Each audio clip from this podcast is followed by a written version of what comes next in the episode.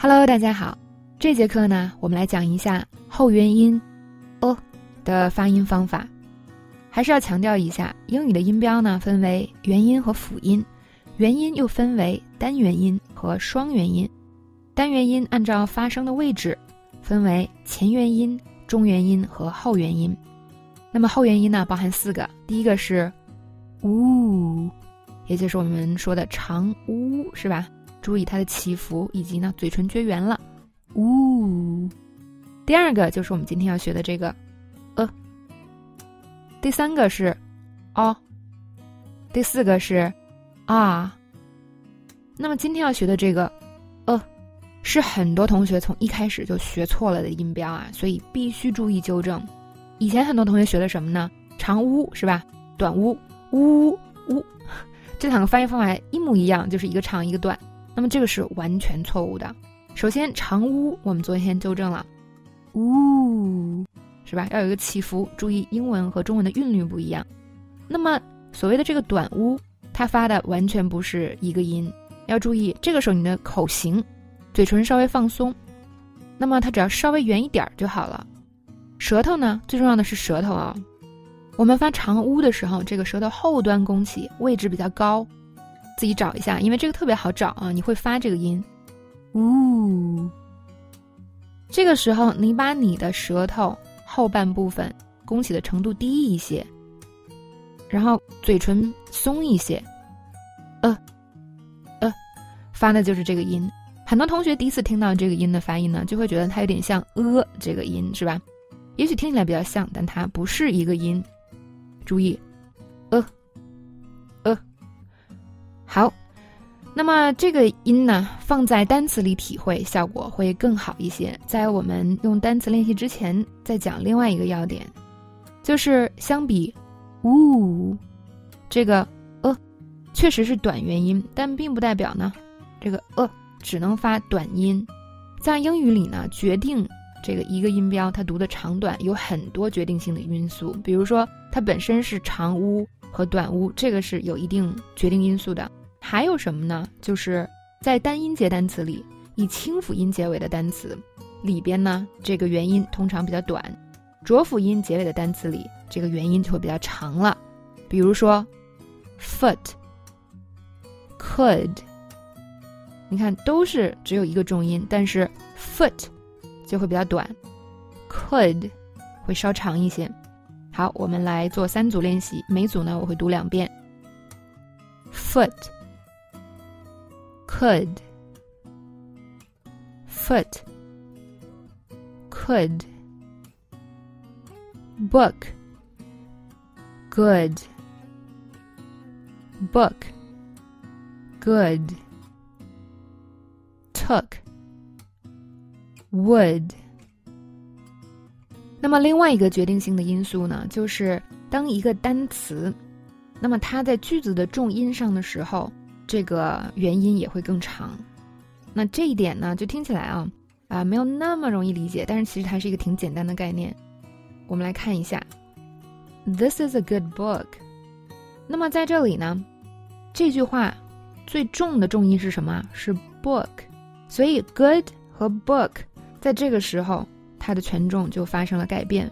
book 这个词它的元音就会加重，那它也会被拉长一些。那关于这点呢，我们会在节奏和音节重音部分更详细的讲解，因为它虽然不难，但它是一个细节。其实越是细节的东西呢，我们越往后学。这边给大家说一下，那么以后我们在遇到的时候，你会更加容易接受。那记住呢，学习知识最重要的一个地方就是什么？就是重复，制造一切机会让自己重复。那我们也会在课程里制造机会让大家重复。接下来呢，我们来看一下“呃”的练习，以及呢。练习的注意事项，还有呢，在此给大家强调一下，要如何给自己纠音。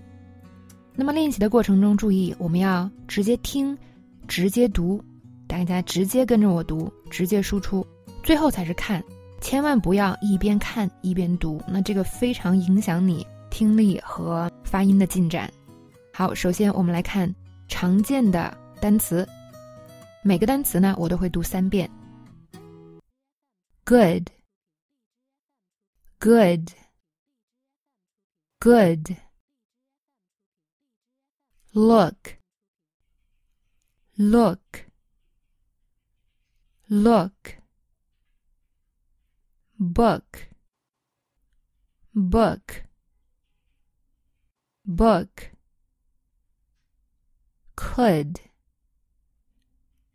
could, could, woman, woman, woman, push, push, push。好，接下来呢是短语部分，每个短语我也会读三遍。A good book, a good book, a good book. Fully cooked, fully cooked, fully cooked good childhood good childhood good childhood 最后是句子，每个句子呢我会念两遍。 He's a good-looking guy. He's a good-looking guy. Could you help me find the book? Could you help me find the book?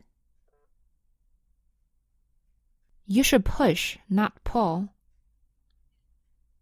You should push, not pull. 好，最后呢，我们说一下这个练习的注意事项，尤其是像“哦”这个音呢，它是一个难点音，因为以前如果你学的就是错的话，纠正它一定是需要时间的。那最好的方法呢，就是不断的循环，听，直接输出，就中间你避免看这块儿。然后呢，每练习一段时间，你需要揣摩一下，就是自己揣摩我念的跟正确的发音到底有什么样的不同。那么一个音标呢，从不会或者是不准到练会呢，一定是需要时间的。这个音标的进步啊，增长是按照百分比递增的。怎么讲呢？就比如说你现在。读完了，哎，你可能不是全对，你可能百分之五十对，是吧？百分之五十准。但是随着我练习呢，我会慢慢百分之六十、百分之七十、百分之八九十，最后才是百分之百的完美。但是很多同学呢，有一种大跃进的思想，就是我现在百分之五十，但是我有梦想啊，我明天就要百分之百。如果不是百分之百，我就觉得我做这个学习很失败，做人很失败，不是这样的哟。学习发音一定不要追求一步到位啊，因为这个不太可能。你脑子里以前错的根深蒂固，是需要时间慢慢改过来的。那么像哦，还有之前我讲的那个前元音诶，这两个音如果读对了啊，它将会成为你美式英语和中式英语的一个重要分界点之一。因为很多中国人发这两个音就是短一、短屋，是吧？这个特别的中式，把这两个改过来呢，也会特别的有成就感。好，那另外一点呢，就是说到底如何给自己纠音，这个概念非常的重要。其实纠音本身并不难，它只是需要正确的方法加时间。很多同学的问题在于不想花任何时间，我就希望马上有人给我指出来，然后我就会了。那我必须要说啊，纠音可以帮你短期，长期是一定帮不了的。那我来解释一下，就是说当我们去学啊，比如发音啊，其实英语很多地方都是这样的。那我们就拿发音来说。你的进步刚才说了是按百分比递增的，我现在懂百分之五十，以后懂百分之七十，慢慢我才全懂。所以短时间内你没有做到百分之百是非常正常，以及它就是自然规律，就是应该这样。你短时间就是做不到百分之百，所以你不知道自己现在对不对，完全无所谓。很多同学纠结那点就在于这儿，他会觉得我现在不知道我就很难受。我必须知道，不然就阻碍我学习了。其实不是这样的啊，短时间不知道没事儿。最重要的是长时间你要认识到，那么这个方法也很简单，就是我刚才说的，多听、多练、多揣摩。你只要能去做这个循环，过一段时间，你一定可以听出更多的区别。注意“更多”这两个字，每一段时间你的认知会提高，你就会听出更多的区别，知道自己以前犯的错误在哪儿。那每一段时间你都会有进步。那这边重点要说的是什么呢？就是从不会到会，就自己啊，从不会到会，这个过程是无价的。这就是学霸和学渣的本质区别。那么，学霸做的很多事情，就是让自己从不会到会。一个是他做了很多这样的事情，他的认知提高了；另外一个就是这个会极大的增强你的自信心。如果你学一个东西，你就觉得我学不会，那你就是学渣思维，不代表你是个学渣，但是代表你正在做着学渣做的事情。你学一个东西，遵循科学规律，虽然现在不会，但我知道，我只要是按照科学的规律加上时间，以后肯定会。这就是学霸思维。那发音这个事儿呢，从听不出来到努力慢慢让自己能听出来，你在提高的是什么呀？自己的水平和认知。别人给你纠音，你一时爽啊，你当时知道哪里错了。但长期下去呢，基本上非常有可能你什么也没学会，因为别人当时告诉你那一下，你是很容易忘的呀。你的认知并没有明显的提高，也许有那么一点提高，因为它也不是没有帮助的，有那么一点提高，但是它只是说加快了一点速度，让你从不知道这个事儿到突然哎一下可以知道了。但是你真正大脑里的这个认知提高还是不够的，它需要你后续更多的练习。但即使呢，没有人给你纠音，你就自己去慢慢的做这个正确的事情，自己去练习揣摩，你也是一定可以提高的。这个跟我以前讲过的背单词的原理是一样的，就是一个单词，我们想提高它，是吧？啊，想认识它会用。比如说我要见到一百遍，那么如果我今天特别使劲儿的把它好好啊背了五十次，是吧？那也只相当于这一百遍里你多见了那么一次两次而已。它并不能一下子就让你把这一百遍全都做完了。你今天背了五十遍，不代表你这需要见的一百遍就做到了五十遍。